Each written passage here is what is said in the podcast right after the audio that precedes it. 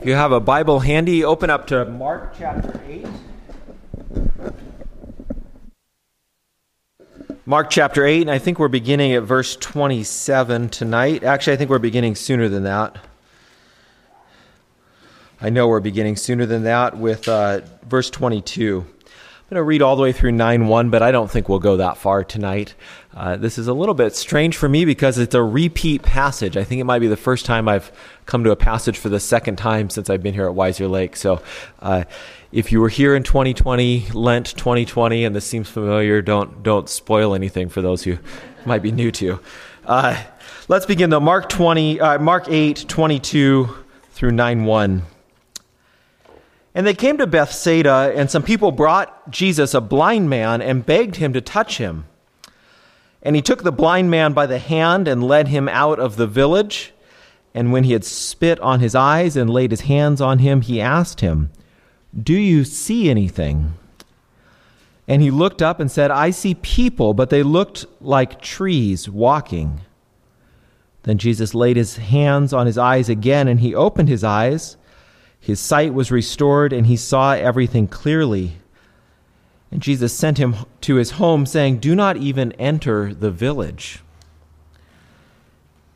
And Jesus went on with his disciples to the villages of Caesarea Philippi. Excuse me. And on the way, he asked his disciples, Who do people say that I am? And they told him, John the Baptist. And others say Elijah, and others one of the prophets.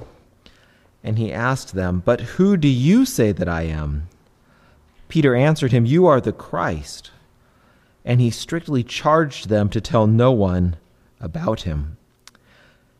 And Jesus began to teach them that the Son of Man must suffer many things and be rejected by the elders and the chief priests and the scribes and be killed, and after three days rise again. And he said this plainly. And Peter took him aside and began to rebuke him. But turning aside and seeing his disciples, he rebuked Peter and said, Get behind me, Satan. For you're not setting your mind on the things of God, but on the things of man. And calling the crowd to him with his disciples, he said to them, If anyone would come after me, let him deny himself and take up his cross and follow me. For whoever would save his life will lose it, but whoever loses his life for my sake and the gospel's will save it. For what does it profit a man to gain the whole world and forfeit his soul? For what can a man give in return for his soul? For whoever is ashamed of me and of my words in this adulterous generation and sinful generation, of him will the Son of Man also be ashamed when he comes in the glory of his Father with the holy angels. And he said to them, Truly I say to you, there are some standing here who will not taste death until they see the kingdom of God after it has come with power. This is God's word. Let's pray. Lord, you have given us your word, and in it we see Christ and his mission declared so clearly. And yet, even now, 2,000 years later, it can be somewhat shocking to recognize that your mission involved what looked like failure and loss, and indeed involved death. It's a hard lesson for us to remember that as disciples, uh, at times, victory only comes through death and then resurrection. May your word challenge us and encourage us this evening. Amen. Well, we're crossing into a new section of the book of Mark. Up to this point, uh, chapter 1 through the first half of chapter 8 has largely focused on Jesus' ministry around the Sea of Galilee. Uh, more or less, there's kind of some side trips off to other regions, but more or less around the Sea of Galilee. Uh, and, but now, from the middle of chapter 8 until the end of chapter 10, Jesus and his disciples are in a section where they're journeying roughly 100 miles from Caesarea Philippi in the north down to Jerusalem. And then uh, Mark 11 through 16 focuses on the last week of Jesus' life. So the book, it's picking up speed. Uh, eight chapters focus on three years. Then we have three chapters on how long would it take to go 100 miles. If you're a good hiker, maybe five days, but probably t- 10, 20 days that they're on this trip. Uh, so in three chapters, and then we have eight chapters. No, that's not right, math. Five, six chapters focused on the last week of Jesus' life. So uh, I'm saying picking up speed, but actually it's the opposite of that. In literary terms, um, it technically would be called uh, narrative retardation, that it slows down the pace of narration. The, the amount of words it takes gets closer to the amount of time it takes for it actually to happen, if that makes sense. So um, uh, it's slowing down, and, and, when an author does that, he's cueing in or keying you into the this is important. Uh, sorry, I should stick to my notes. It's warm, and we do want to end at some point. Uh, uh, so, focusing on this section in the way, it begins with the healing of a blind man. And then, if you stick your finger in and flip over a page or two at the end of chapter 10, do you see it ends with the healing of a second blind man, blind Bartimaeus, sitting on the road from Jericho up to Jerusalem? Okay, so they're at the final section of the journey.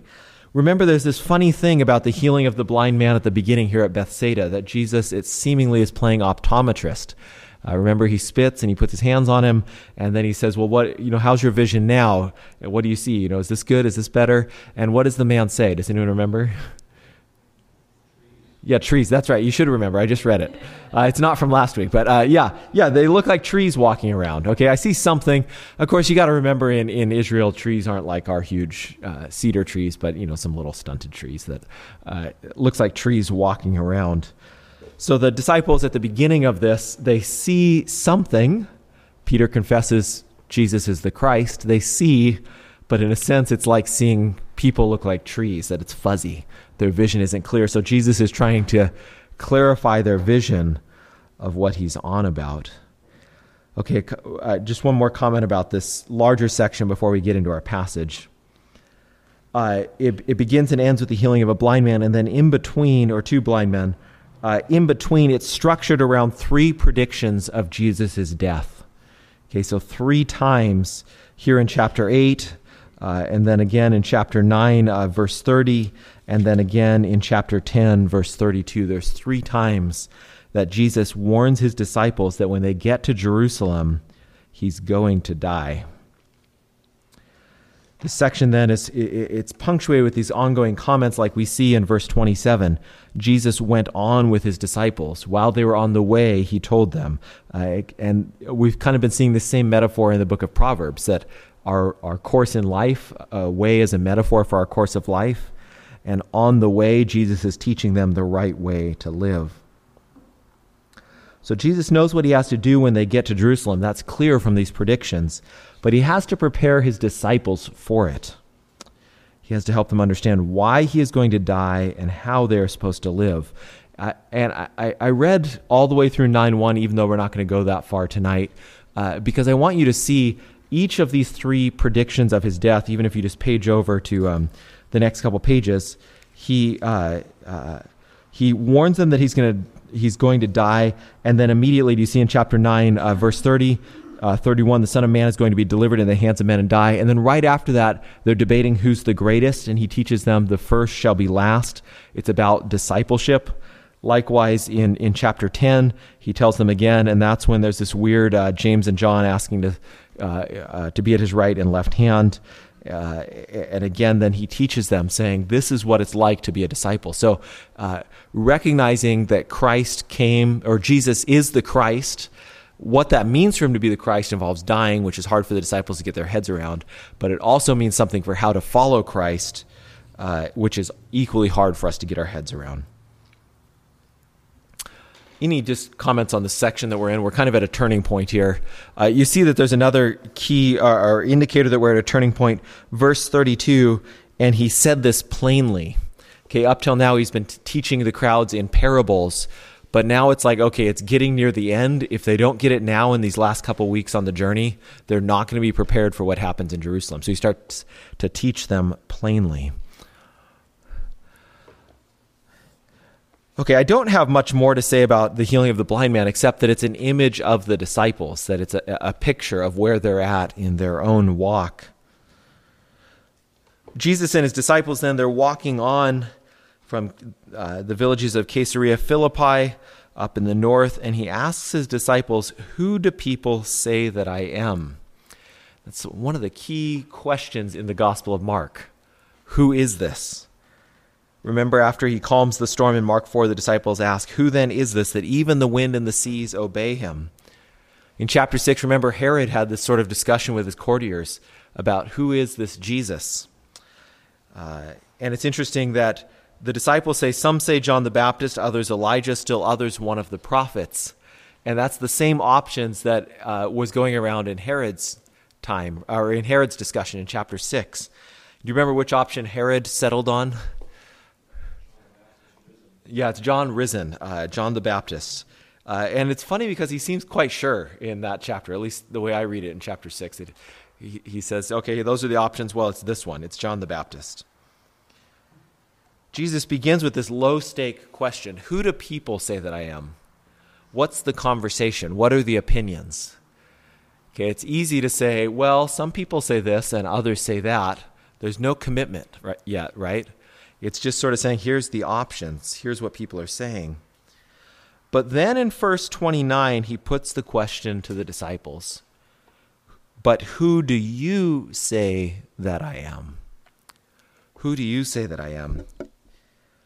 Kids, if I can challenge all of you for a moment, there comes a point when you're confronted by this basic question Who do you say that I am?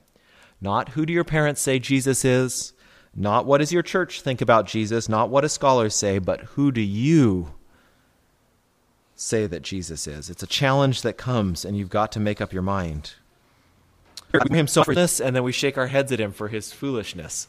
Uh, and in the same passage. And so Peter really is a picture of all of us disciples, that we can be so bold one minute and so foolhardy the next.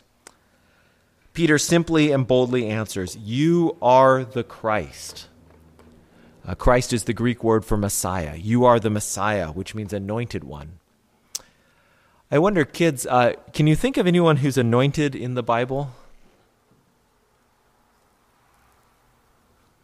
Young adults, sorry.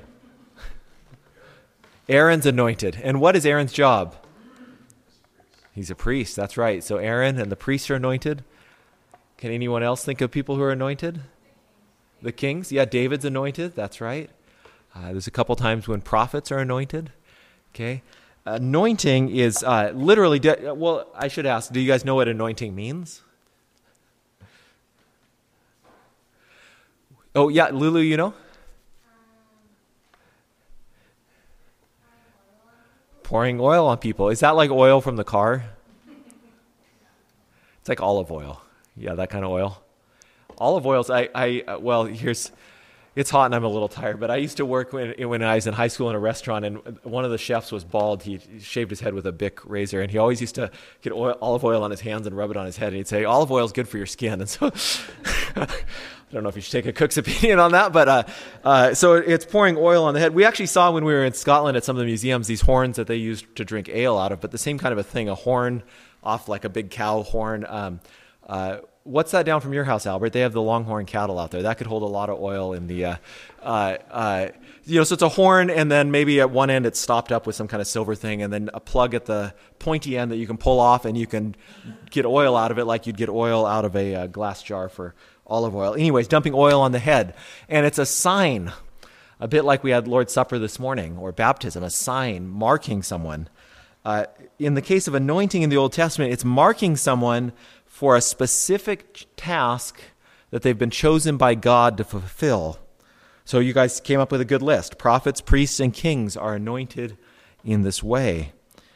And so when Christ, Jesus comes as the Messiah, as the Christ, uh, Christ isn't his last name, you know, Jesus Christ, that sort of thing, John Smith. No, it's a title. Jesus the Messiah, Jesus the Anointed One. He's coming to fulfill these different roles. He's coming as prophet, priest, and predominantly as king who would deliver his people. Um,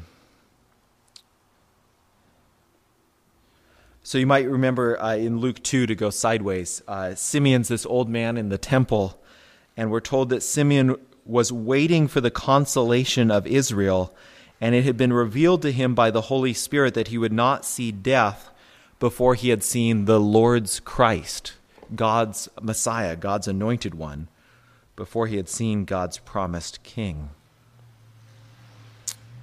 In Jesus' day, this was a popular hope. There would be once again an anointed one, a Christ, a Messiah, uh, another David, a promised king, a new prophet who would come and deliver his people. So when Jesus asks the disciples who they think he is, Peter answers, You are the Christ. That is to say, you are the promised king. It's a good answer. It's a good answer. Jesus accepts this title. He says, Yes, I am the Messiah. Well, he doesn't actually say that, but he accepts the title. He doesn't say, No, you've got it wrong.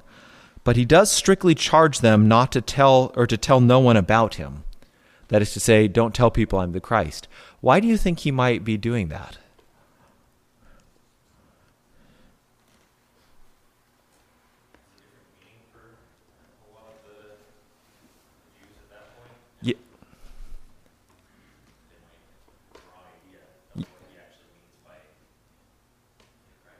That's right. Yeah, that it uh, it's a loaded term in that day. So everyone was looking for the Christ, the promised King.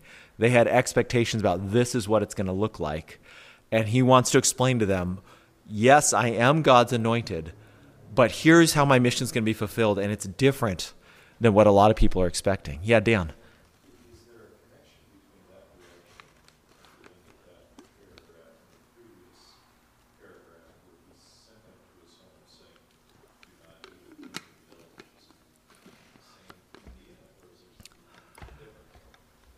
I think a similar idea, if I had to guess on verse 26 or, or take a hazard a sort of proposal, um, obviously, sooner or later, this guy has to go to the village and people are going to say, You're not blind anymore. And so word's going to get out. But if Jesus is passing through that region and he's on a mission, he's headed towards Jerusalem, it would make sense that if this man goes into the village, huge crowds come out, he's going to be delayed on his journey. Um, he is trying to get to Jerusalem for the Passover specifically. Um, at the Last Supper, he says, "I've longed to eat this meal with you." So he has a plan to get to Jerusalem by the Passover. So, so that would be my guess. Is there? It's a sort of um, I don't want a big crowd around us right now because we need to keep moving. Um, that would be, but but yeah, it is connected in a sense as well. Um, when someone has power, I suppose it's a bit like when someone has money. Everybody has a something, you know, some great idea of what you could do with it. I don't know if you've ever seen these stupid things about people who won the uh, lottery, and then uh, people come out of the woodwork. You know, second cousins they've never talked to about. You know, I've got this great thing that we could do with this money. You should come do this, that sort of thing. That if you have money, uh, likewise, if you have power, everybody has an agenda so Jesus accepts this title. He's the coming king, but he warns them not to tell others because he first has to teach his disciples about this coming king's mission. Yes, I'm the king, says Jesus, but he immediately, uh, I, I, think Mark uses that, his favorite word there. Uh, uh, oh, no, not immediately. 31, he began to teach them. He began to teach them that the Son of Man must suffer many things and be rejected by the elders and the chief priests and the scribes, and be killed, and after three days rise again.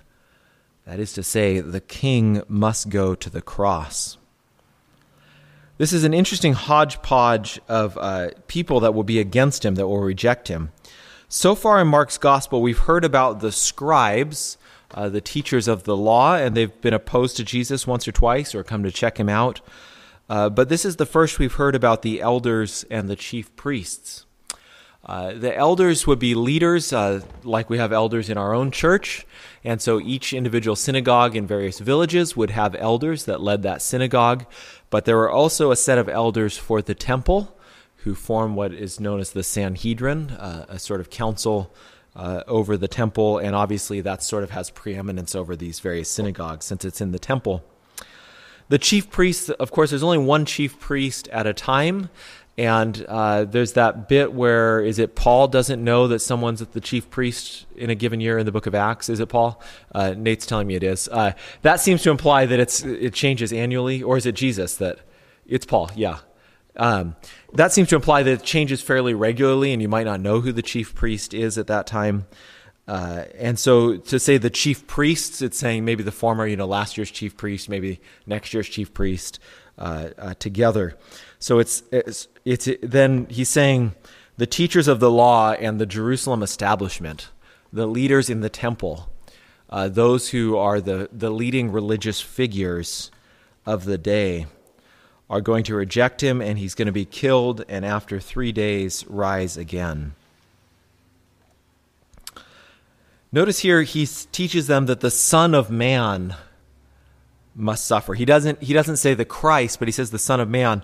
Uh, the Son of Man, he's used it a couple times in the Gospel of Mark, but we're going to notice in this section over the next couple chapters that he uses this title fairly frequently. Um, there's a number of ways to read it. At its most literal, the Son of Man more or less means a mere man, simply a man. Uh, and he's saying, I'm a human like you're a human.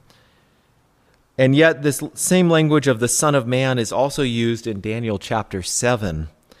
The one, uh, after these beastly empires rise and are defeated, then one like a Son of Man comes with the clouds of heaven to the Ancient of Days, and to him was given dominion and glory and a kingdom that all peoples, nations, and languages should serve him. In Daniel, the point going on there is you have all these empires that are represented by four different beasts and so we could say, in a sense, they're beastly empires, or we might say they're inhumane, unhumane, inhumane, one of those words, inhumane. Uh, that they're not hu- uh, that they're inhumane, and in a sense, uh, even just reflecting again on on on Roe versus Wade, and some of these things, we live in a country that is in some ways very inhumane. Uh, the way that we treat other people as a system can be inhumane. Um, uh, the empire is built on the backs of slavery. It's an inhumane way to uh, run a kingdom. And certainly Rome was a kingdom like that. It was built on the back of slaves. Uh, so there's going to be this series of beastly empires, inhumane. But now there's going to be an empire that comes, a kingdom that comes, and it's not going to be res- represented by a beast, but by one like a son of man, by one who's in a human form. So it's a human or humane form of government. That's the promise of Daniel 7. Well, Daniel 7, it goes far beyond what Peter has in mind. One like a son of man coming on clouds of heaven to the Ancient of Days, and that his dominion and glory and kingdom should be over all peoples, nations, and languages.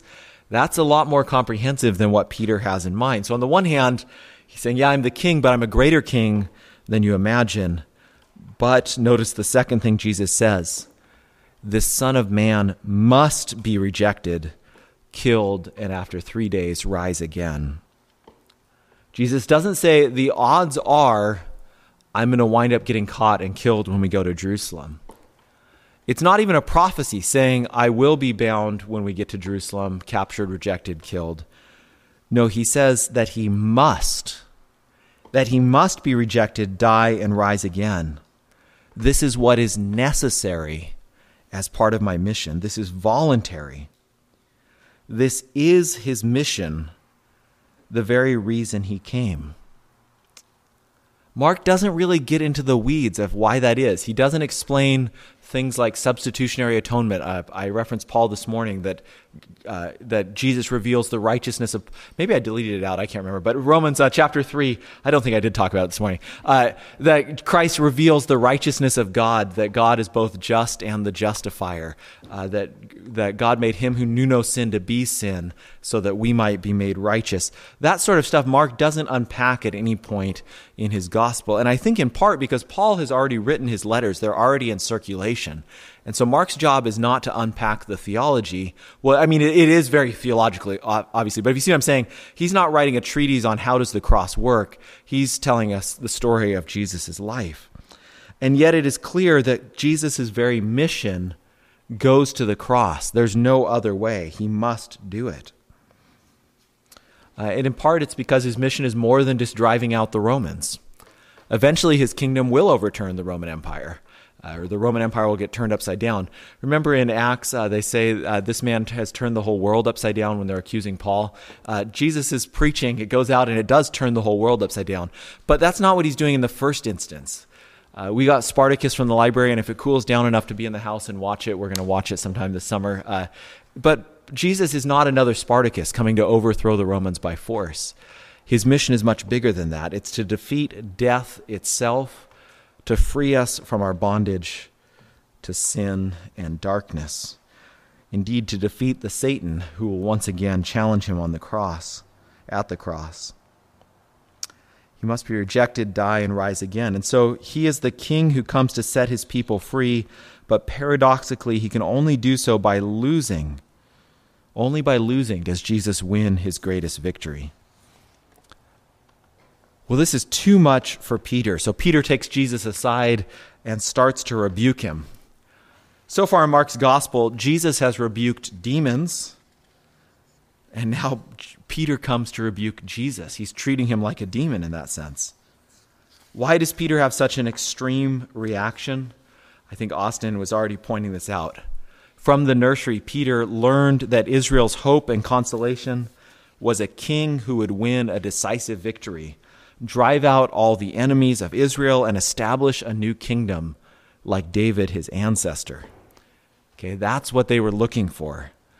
And so to say, I'm coming and I must die right away, it's a bit like uh, the football teams in the locker room at halftime and the team captains or coach, you know, Pete Carroll's giving a pep talk and he says, We're going to go out and we're going to let them get five touchdowns in a row and then we'll think about the fourth quarter. Uh, that's the sort of strategy Jesus seems to be laying out here. It seems absurd.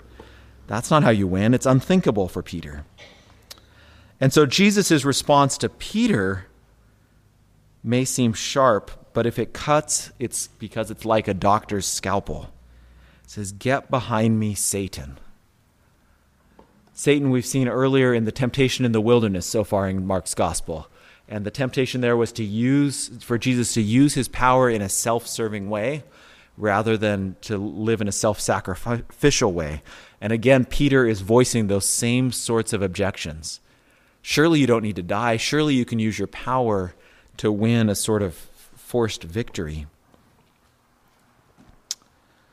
Jesus unmasked the source of Peter's thought that it's satanic. And that should be frightening to all of us as we end.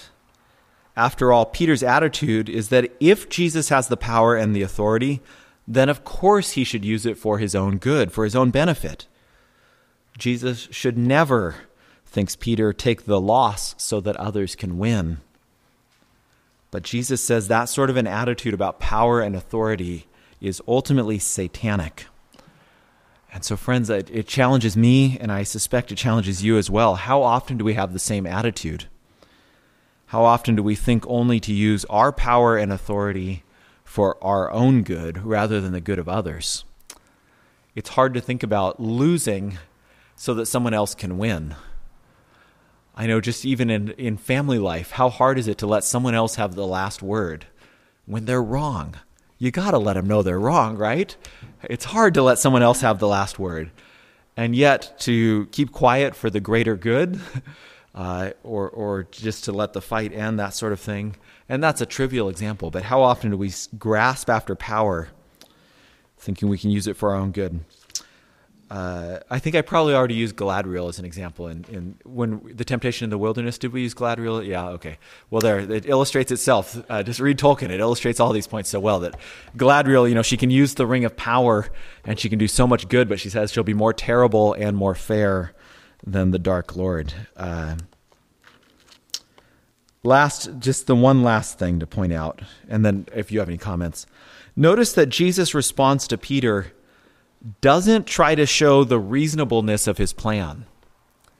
Okay, there is a place, a sort of chastened place for apologetics, but Jesus doesn't sit Peter down and say, Well, what can we agree on? And now let me reason with you from here, and I'll show you that my plan really is the best plan. No, he's pretty, it's, it's more or less the equivalent of smacking him. He's just saying, No, get behind me, Satan. You're wrong. It's not justifiable to human reason, for this plan is divine wisdom, not human reason. Instead, Jesus says there's a basic contrast in how you view power based on if you set your minds on the things of God or on the things of man. He says you're not setting your mind on the things of God, but on the things of man. If you set your mind on the things of God, then we can begin to understand why the king must go to the cross. And it also helps us to start to understand what the life of discipleship looks like in response, because we're going to see as disciples, we're called to do the same thing in next week's passage to lay down our own lives for the sake of others. And it will be cooler next week. I see the weather forecast is mid 60s, so back to perfect Washington weather. But uh, any other last comments or thoughts on, on this passage here? There doesn't have to be, but if there are. Yeah, John. Peter, sometimes we like the idea of Jesus or God or sanctification, but we don't always like the method Yeah. by which God does it. Yeah. That's uh, yeah, that's uh, a great point. That we don't always like the, the method that Jesus or God or Jesus uses for sanctification. That's uh, looking ahead to next Sunday morning. Proverbs three talks about um, uh, uh, God chastens those He loves or disciplines those He loves like a father. And we think, well, if God loves us, then things should be smooth sailing, easy going. We shouldn't ever need disciplined. And yet, Proverbs says the opposite, actually, uh, that God disciplines those he loves, uses hard times to shape us, form us. Difficult circumstances. Yeah, that's true. Great. Well, let's turn then to our time of prayer together.